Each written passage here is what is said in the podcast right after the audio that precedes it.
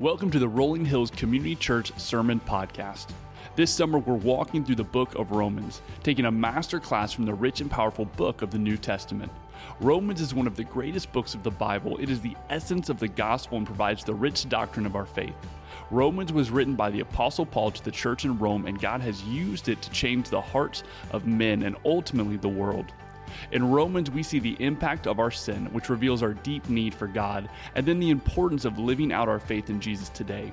Whether a lifelong student of the Bible to a first time believer, this is a masterclass for everyone. Let's listen in. Well, is there anything more frustrating in life than when someone has a standard for you that they're not willing to live up to themselves? I, I, don't know if there's anything that's more frustrating when you realize that there's a set of rules for one group and they want you to follow that set of rules, but they're not willing to follow that set of rules themselves. When someone says, do this, but I'm not willing to do it, I assure you, in those moments, you will get frustrated. You have full permission to get frustrated when your manager or when the CEO of your company says, There are rules for me, and yet as a frontline employee, there are different rules for you. You get frustrated with your friends if you have a friend who will tell you one thing to your face, and they'll promise you one thing, and then they'll go behind your back and say something completely different. It's those moments when you tend to not trust people who live under this kind of guise of hypocrisy. For example, if you ever go to a butcher shop and you're asking about a cut of meat and the butcher reveals to you that she's vegan, you're going to say to yourself, I should not buy meat from this place. Don't trust a vegetarian butcher. I mean, they, they, they do not have authority on what they are saying. Or perhaps you had a, uh, you go to get a haircut and you realize the person getting ready to cut your hair has really bad hair. You might want to go somewhere else. Or if you sign your kids up for piano lessons and on that first meeting you realize that the person giving your child piano lessons is also just learning to play the piano themselves, you're not going to get the maximum bang for your buck. It's frustrating. Because by design, if I ask a butcher a question, I need to know that he is the authority on that.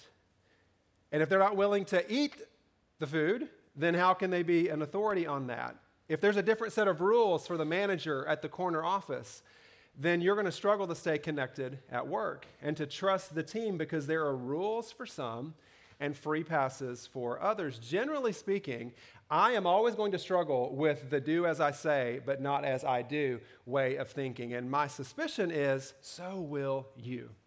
We tend to struggle in those moments. Now, would you believe that in Romans chapter 2, which is where we're headed today, as we continue in this series called Masterclass for the next several weeks, we're going to be unpacking this incredible book of the Bible. Romans chapter 2 is where we're headed today. But did you know that in Romans chapter 2, it gives us this beautiful, convicting discourse about why it's important not just to talk the talk, and why it's important for the things that we say are important and the things that we actually do lining up. As Pastor Jeff alluded to last week in the launch of this masterclass sermon series, the book of Romans was a letter that was written by this guy named Paul. And he wrote it to believers in the city, Rome. And Rome was kind of the epicenter of everything cultural, of everything financial, of everything political, of everything entertainment. He gave one of the best illustrations I've ever heard of Rome. If you imagine the juxtaposition of Las Vegas and Washington, D.C., that is Rome you know, where it's not just only the entertainment capital of the world, but the political and the leadership capital of the world. And in Rome, Paul is setting his sights in chapter 2 on a specific group of people. And it's this group of people that are very religious.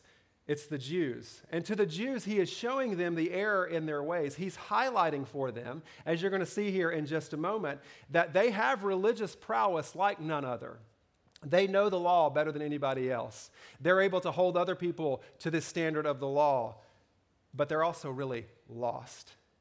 Just like you're going to struggle if you hire a contractor to come and do work for you who's never actually built anything, you're going to struggle when you're around a religious person that may not have that life giving relationship with God. And what Paul's trying to get us to understand is how big of a problem that was in the first century, but we read it now in the 21st century and we realize this is still a big problem. And so, as we take a deep dive into Romans chapter 2 today, I believe that you're going to see and hopefully prayerfully glean some insight about what it means to live a life that's honoring to God, that matches up with what I say and what I do. And to realize that the testimony and the influence that I can have as a follower of Jesus Christ is always going to go to the next level. When I realize how broken I am and how in need of a Savior I am, and how my words and my actions need to be in alignment because there is a world out there that is struggling. And there's a world out there that is in desperate need of the love and hope of Jesus Christ. And just like Paul wrote to the believers in Rome, he's writing this to us today to saying, You can do it. Do the hard work fulfill the mission that God has for you through Jesus Christ. And so, to that end, I want to pray for us and ask God to come into this place. He's already here, but to come into our lives individually and to show us why, is, why it is that He has brought us here today and to help us walk away changed today because of Him and His Word. So, let's pray together. Lord, thank you for this beautiful day of life. Thank you for just this opportunity to be together for a powerful morning of worship already. And I thank you now for your Word. God, I thank you for this letter that we have that was written to believers in Rome. And, and I know that it is so relevant for us today. And so, God, I pray that you would soften our hearts to what it is that you want to teach us, that we would walk away today changed because of this encounter with you. God, you are here, you are good, you are holy, and we know that you're present in this place and in our lives today. And so we pray that we would honor you today, that we would bring you praise with the way that we live. And it's in the powerful name of Jesus Christ that we pray. Amen and amen. Now, most of us would probably agree it's always more fun to point out the flaws and shortcomings of someone else than to deal with our own stuff, isn't it? I mean, you're human, you have blood pumping through your veins. This is church. We can be honest here. It is always more fun to tell somebody else what they are doing wrong than it is to deal with my own issues. And so, out of the gate today, I'm going to give you the big idea of Romans chapter 2.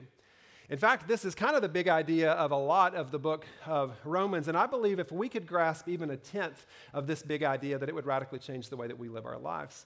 It would change the way that we are in relationships with others. I believe that it would change the focus that we have with our life. I think the momentum that could come, the continued momentum that could come in the life of not only our church, but churches across our community, if we could just even begin to grasp this I believe more people will come to faith in Christ than we're already seeing, more baptisms than we're already seeing, more marriages saved than we're already seeing. So, are you ready for the big idea? Are you ready for the big idea? Okay, you know, get out your pen.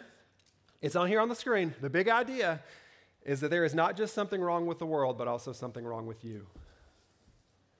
Did that hurt a little bit? Maybe you need to write the word me, you need to write the word you, whichever one you're most comfortable with. There's not just something wrong with the world there's also something wrong with you. Some of you showed up for the very first time today and you're like, somebody invited me and they told me this was an encouraging place and this was kind and the pastor was nice and the music was great and that I wasn't going to feel bad about myself when I left today. And I don't say this to be discouraging to you. I don't say this to be disparaging at all, but rather it's a call to understand that there is a big, broken, sinful world out there. And it's a call to understand that I am a broken, sinful person who only by the grace of Jesus Christ has been made whole. See, there are many people in the world that have sin. I have sin. He has sin. He has sin. She has sin. She has sin. Everyone has sin, but because of the free gift of salvation through Jesus Christ, I can be forgiven of that sin and I can walk in the newness of life. But lest we forget, we're not perfect. The world is flawed, so are we. And that's at the heart of Romans 2, because what Paul is trying to get the believers to understand and what he's trying to get us to understand today is that it's not just all the people out there who are in need, but that we are also in desperate need of a Savior. And so, my hope and my prayer is that if you've not met Jesus, that today you'll meet him. That the power of the gospel would resonate with you in such a profound way today that you would say, you know what, I want to walk away from the sin in my life and to be fully His, fully known by Jesus Christ. And so, if you'll take your Bible and turn with you to Romans chapter 2, or maybe you want to look up here on the screen, or you want to hop on a mobile device and follow along in Romans chapter 2, we're going to start in verse 1 and read down through verse 4. You therefore have no excuse, you who pass judgment on someone else, for at whatever point you judge another, you are condemning yourself, because you who pass judgment do the same things. Now we know that God's judgment against those who do such things is based on truth. So when you, a mere human being, pass judgment on them and yet do the same things, do you think you will escape God's judgment? Or do you show contempt for the riches of his kindness, forbearance, and patience, not realizing that God's kindness is intended to lead you to repentance? Sometimes I think it's best just to let the word of God speak for itself. Because what he's saying here to this Jewish population is he's saying, in, in, essence, how dare you? You have no excuse to pass judgment on someone else because what you are pointing out in the lives of other people, you are struggling with yourself. You're holding everyone else to a standard that you're not willing to live up to yourself. In essence, you're saying, do as I say, but not as I do. And he's speaking directly to this Jewish population. How do we know that? Because if you fast forward a few verses, you'll see that he launches into some teaching about circumcision. And so this was something, a, practice of uh, the Jewish people. This wasn't a practice of the Gentiles. The Jews were God's chosen people. The Old Testament law was given to the Jews. And now we see when Jesus comes, he's the perfect fulfillment of that law. And he now shows everyone that he died for them, not just the Jews, but for the Gentiles, those that had not been practicing and adhering to all of the Old Testament law law. And he says to the Jews, You have no excuse because, see, you pass judgment on someone else. And when you pass that judgment on another person, you, in essence, are actually condemning yourself. Now, what do we know about the Jews in Rome? We know that they were very well educated. We know that they were highly versed in religion. They were experts in the law. In fact, there was over 600 laws that they would have followed so feverishly and so religiously, and they tried to obey each and every one of them. And in their religious pursuits, they had made their life all about religion and holding how much more religious they were over everyone. But yet they were still sinning. They weren't stopping to acknowledge that they were also flawed and that they were also broken and that they were also in need of the life giving message of Jesus Christ. Do you know what one of the number one competitors of the gospel spreading in our community is right now? Do you know what one of the number one competitors of the gospel spreading in your neighborhood is? It's religion. Religion has been and will continue to be one of the number one competitors. One of the things that moves us away from understanding the true gospel message then and now. Because when you think about religious practices, it was the religion that was clouding the first century Jews' understanding of who Jesus was. Imagine if your entire life had been devoted to this rigorous study of the law and adhering to every little bit of that law. And along comes Jesus, sent by God, proclaiming that you can actually never be good enough to warrant what he has done for you. Well, that strikes at the heart of everything that you have lived for, of all the things that you thought were right. And that gift of God is free and it's available to all, including the Gentiles. And why the Jews were struggling is because the Gentiles weren't adhering to the law the way that they were. They were eating meat that Jewish people wouldn't eat. And so you can understand why the Jews would have looked at the Gentiles and they would have struggled to see that salvation was available through faith to all of them. And in a pursuit to kind of control their own destiny, and in the same pursuit that we have now to control our own destiny, we say, you know what, I want to be good enough in my own power. And I believe that I can do enough things to warrant what God has for me. And that's why religion has always been one of the number one competitors of understanding what it is that Jesus has done for us. I have a couple friends in my life right now that are incredibly religious, but very far from God. Incredibly religious, but very far from God. And perhaps you have some people in your life like that as well. And maybe that's you, where you've spent your entire life trying to check all the boxes. Or maybe you had a faith tradition that was really steeped in legalism or that was steeped in just let me follow all of these rules, and there's not joy in your life right now. There's not that life giving relationship with Jesus Christ because your whole life has been about just trying to not let other people down and not trying to mess up on all of the rules. Maybe it's not just religion, anything can become a religion to us, can it? I mean, political ideologies can become a religion.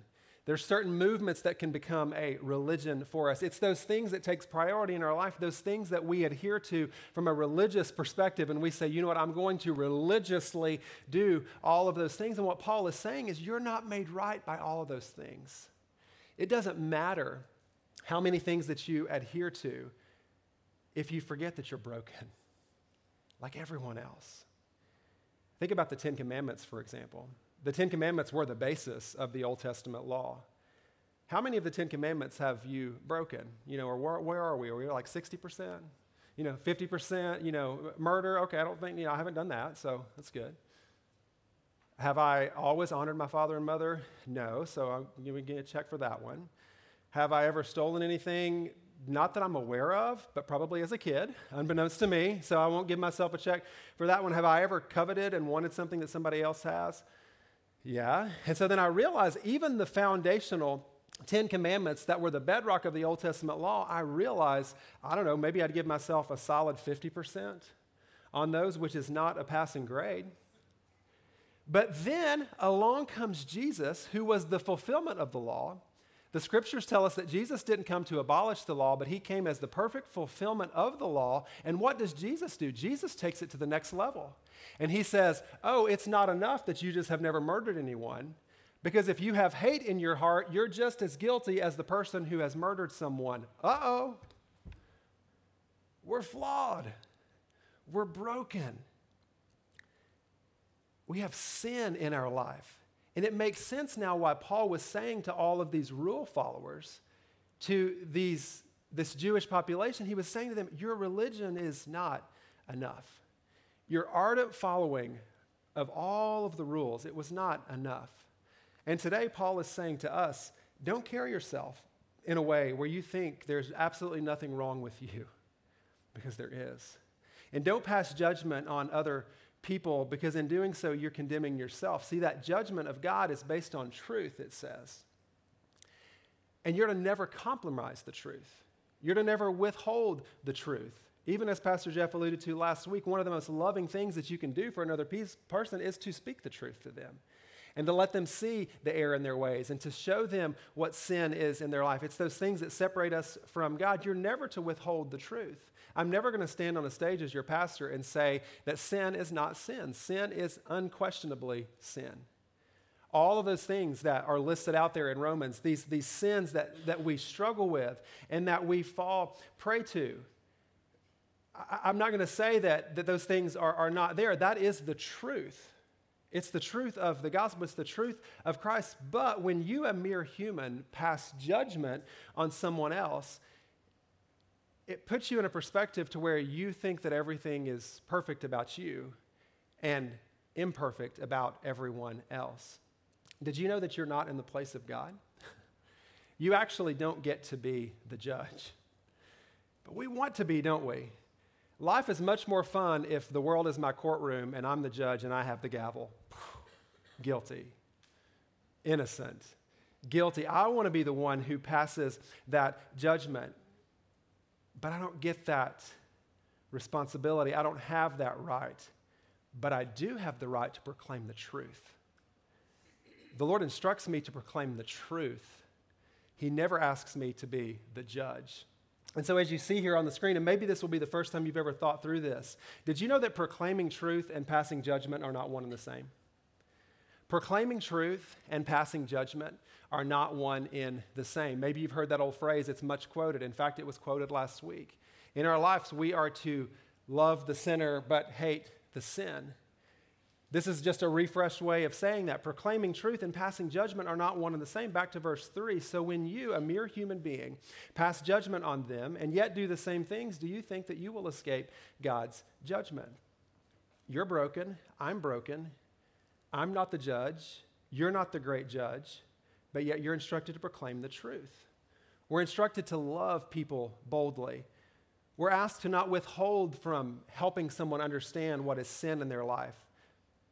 But it's not our job to be the final judge. God is the one who does that. In fact, I pray that there are people in your life right now that you fundamentally disagree with. If there's not some people in your life right now that are living in sin that you can't help to kind of understand and see the error in their ways and that you can help love them through what they're hap- what's going on in their life, I pray that you would, would, would expand your, your kind of purview of the relationships that you have right now because it's our job to hold the line of truth while also realizing that because of my own sin, it makes it impossible for me to be the judge. It sounds nuanced because it is.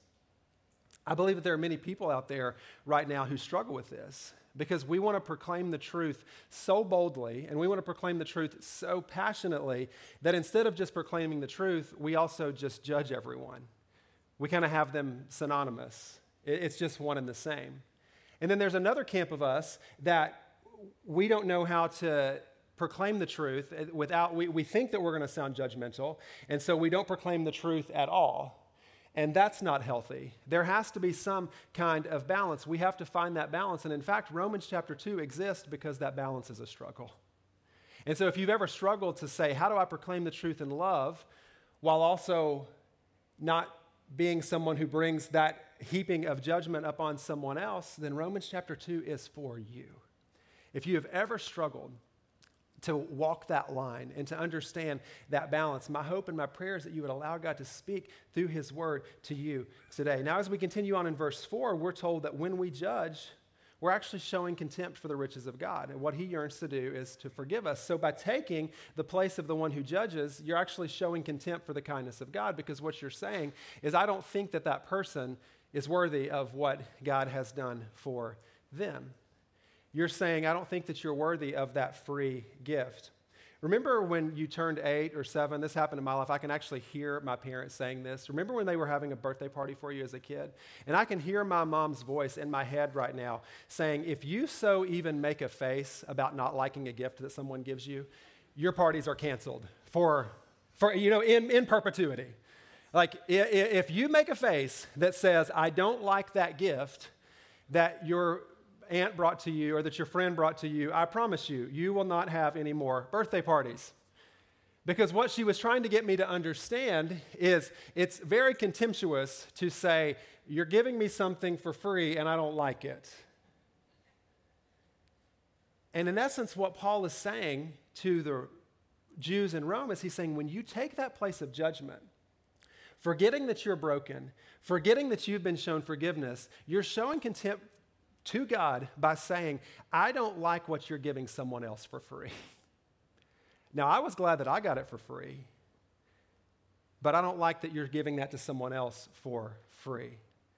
Rather, we should seek to be like Him opposed to not being like the world. And so, as you pick back up in verse 5, but because of your stubbornness and your unrepentant heart, you're storing up wrath against yourself for the day of God's wrath when his righteous judgment will be revealed. God will repay each person according to what they have done. To those who, by persistence in doing good, seek glory, honor, and immortality, he will give eternal life. But for those who are self seeking and who reject the truth and follow evil, there will be wrath and anger. There will be trouble and distress for every human being who does evil, first for the Jew and then for the Gentile. But glory, honor, and peace for everyone who does good, first for the Jew and then for the Gentile. For God does not show favoritism.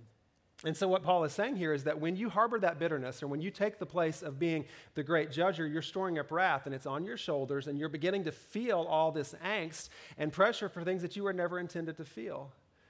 Whereas, according to verse 6, it says that God will repay each person accordingly.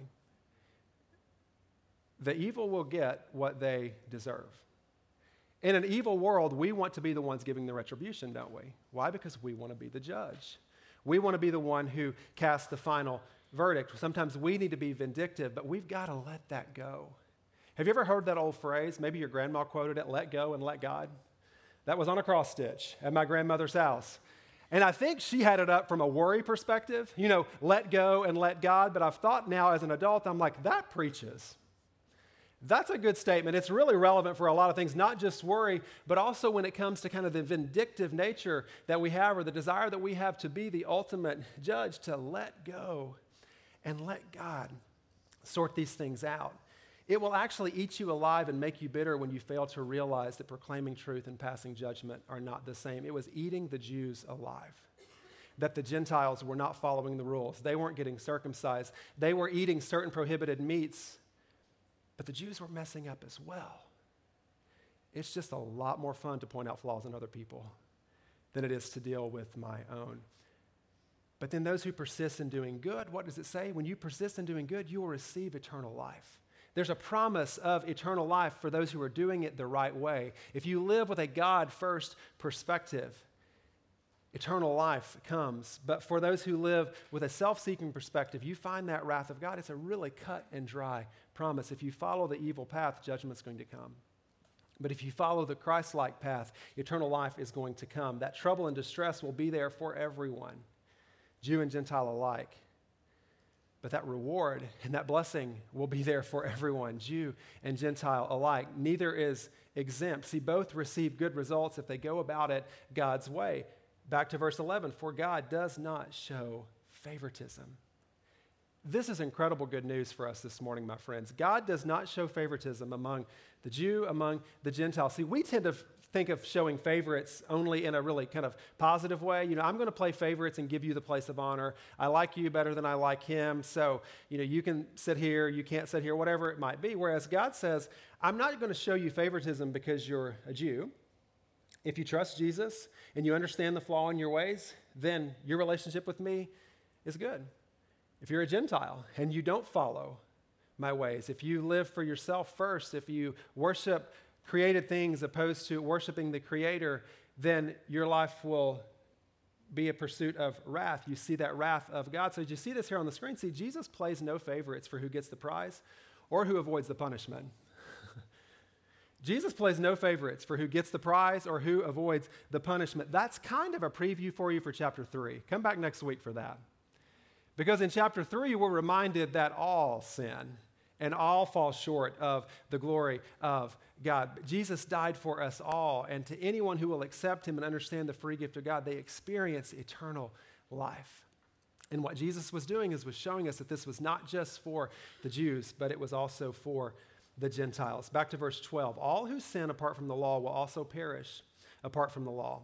And all who sin under the law will be judged by the law. For it is not those who hear the law who are righteous in God's sight, but it is those who obey the law who will be declared righteous. Indeed, when Gentiles who do not have the law do by nature things required by the law, they are a law for themselves, even though they do not have the law. They show that the requirements of the law are written on their hearts, their consciences also bearing witness, and their thoughts sometimes accusing them, and at other times even defending them. This will take place on the day when God judges people's secrets through Jesus Christ, as my gospel declares. Paul continues by saying, All who sin apart from the law, Gentiles, they didn't have the law, they weren't under the law, so they sin apart from the law. He says they will perish. But then he also says, all who sin under the law, which are the Jews, they're also going to be judged. So it's key to understand sin, and it's key to understand what impact that has on me, because it's that sin in my life that leads to wrath. And it's not just the hearers of the law who are righteous, but it's about those who obey it. Because, see, if hearing was enough, if perfect church attendance was enough, if adherence to all 613 laws was enough, then the Jews would have been shown favoritism. But the Gentiles who didn't have the law, who weren't under the law, who didn't do things required by the law, they experience eternal life. They receive it. And apart from the law, they understand it because it's impressioned upon their heart. Verse 15 is in reference to the Gentiles, and it says the requirements of the law are up on their heart because they have a conscience and they know good from evil. And again in verse 16, you have this theme once again that says God is the one who does the judging.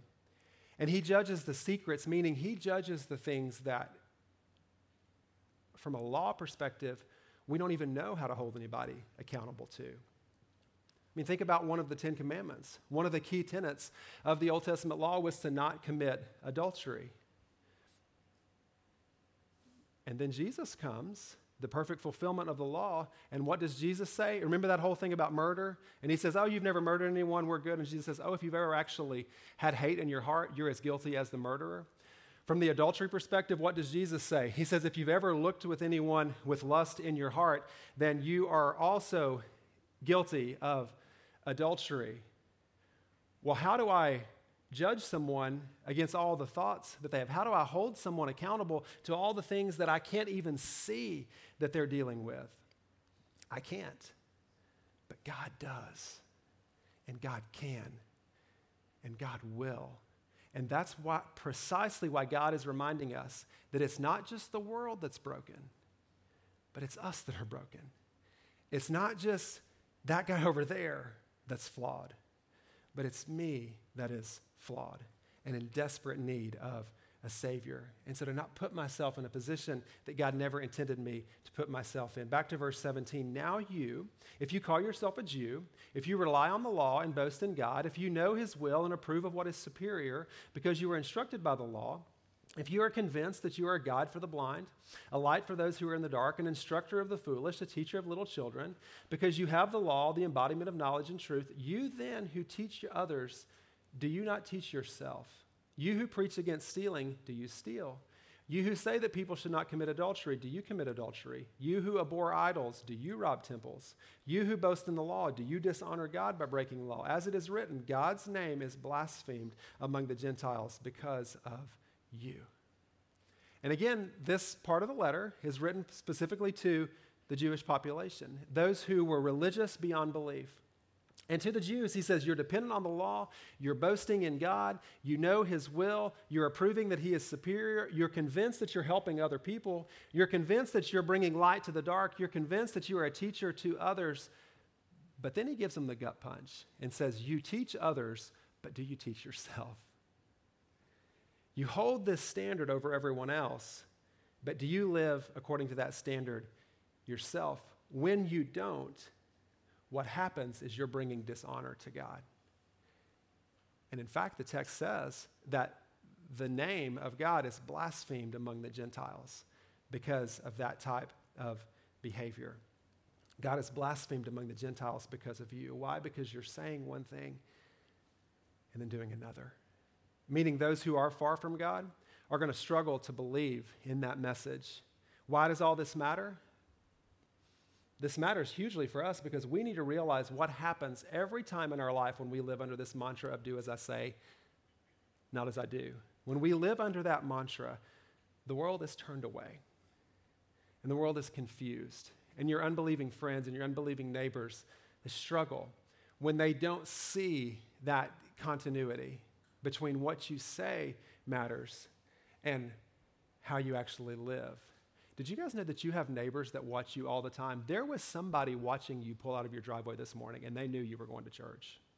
They were like, they are way too dressed up. Their kids are well too, they, they're, they're, they're not going to school. Like, they can't be going to baseball because there's no baseball uniforms on. I wonder where they're going. They know. Your friends and your neighbors who you proclaim the truth of the gospel to, they know what's important to you. And yet, there's a responsibility that comes with saying, you know what, I want to point other people to that life giving relationship with Christ. I don't want my life to stand in the way of them experiencing the good news and experiencing the hope that is in Christ. You see this here on your screen, but when your words and actions are not in alignment, you're not the only one impacted. you will be impacted. When your words and actions are not in alignment, it will affect you. It affects your own walk with the Lord. But you're not the only one impacted because verses 23 and 24 says, You who boast in the law, do you dishonor God by breaking the law? As it is written, God's name is blasphemed among the Gentiles because of you. It's quite convicting to think that maybe my hypocrisy could cause the name of Jesus to be blasphemed and could cause someone else to struggle to trust Jesus.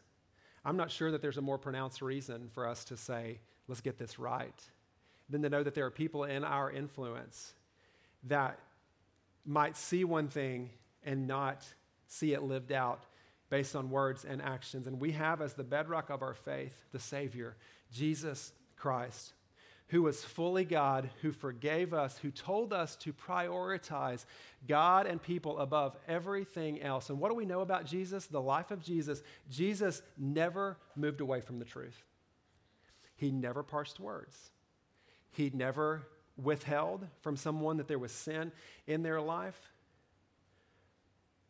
But he also met people in the most loving of ways. And he met people in the most kind and compassionate manner.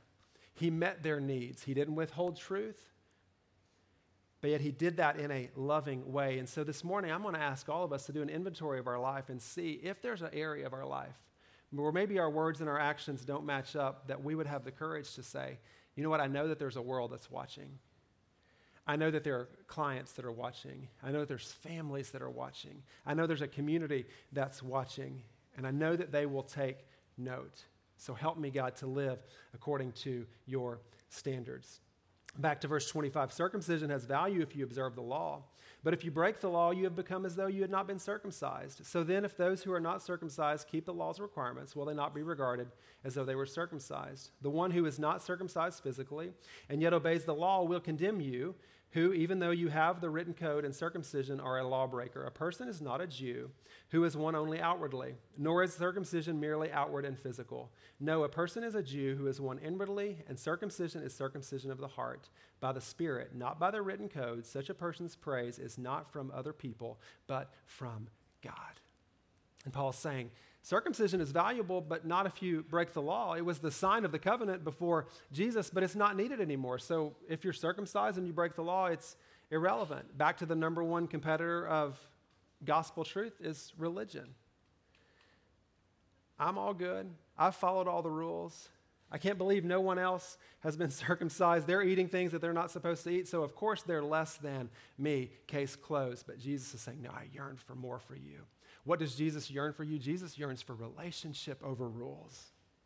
Jesus yearns for relationship over rules. It's not just these outward physical things, it's that circumcision of the heart. And this is so mind blowing to me. It's a very upside down way of thinking because Romans 2 is delivered to a group that is steeped in legalism. They're steeped in tradition, they're steeped in all the list of regulations and rules like many of us fall prey to. And Jesus reminds us it's all about that relationship. Isn't it great news that Jesus ushered in a new way? That we don't have to yearn anymore for the praise of other people. That we don't have to remind everybody else how many rules that we have followed. But yet, I should be about the praise of God and how good He is to yearn for His praise and not to yearn for that outward acknowledgement from everyone else about all the things that I have done. Did you know that being praised by God is more important than being praised by others? Being praised by God is more important than being praised by others. So, how do I make that happen in my life? How do I receive that praise of God in my life? Well, I realize first and foremost that I am broken and that I am in desperate need of Him. And just like this Jewish population, religion is not enough. It's not the praise of man but rather the praises of God. Jesus made a way for everyone to be made right, and my life will either point others to God who loves them, or perhaps my life will confuse others. Isn't it good news to know this morning that it's not just the world that's broken, but that I'm broken? Isn't it comforting to know that it's not just the world that's flawed, but that I'm flawed? So, how about we go proclaim the truth in love today? And we allow God to work through us as He desires. And to say, Lord, I want to be an instrument for your peace today. I want to be an instrument for the gospel. I want to be someone who boldly proclaims the truth while not being the one that feels like I have to pass all the judgment, but to realize how broken I am, to realize the error in my ways, and to never forget the grace of God that has been shown to me. And because of that, I can walk out of these doors this morning into a world of other broken people and point them to the hope, the life, and the love of Jesus Christ. Thank you for listening to the Rolling Hills Sermon Podcast. Share this episode with friends and family in your life. Make sure you subscribe to be notified so you never miss a sermon. If you are interested in learning more about Rolling Hills, download our Rolling Hills app, follow us on social media, or visit our website at rollinghills.church. The Rolling Hills Sermon Podcast is a part of the Rolling Hills Podcast Network, available on Spotify, Apple Podcasts, and Google Podcast. Thanks for tuning in.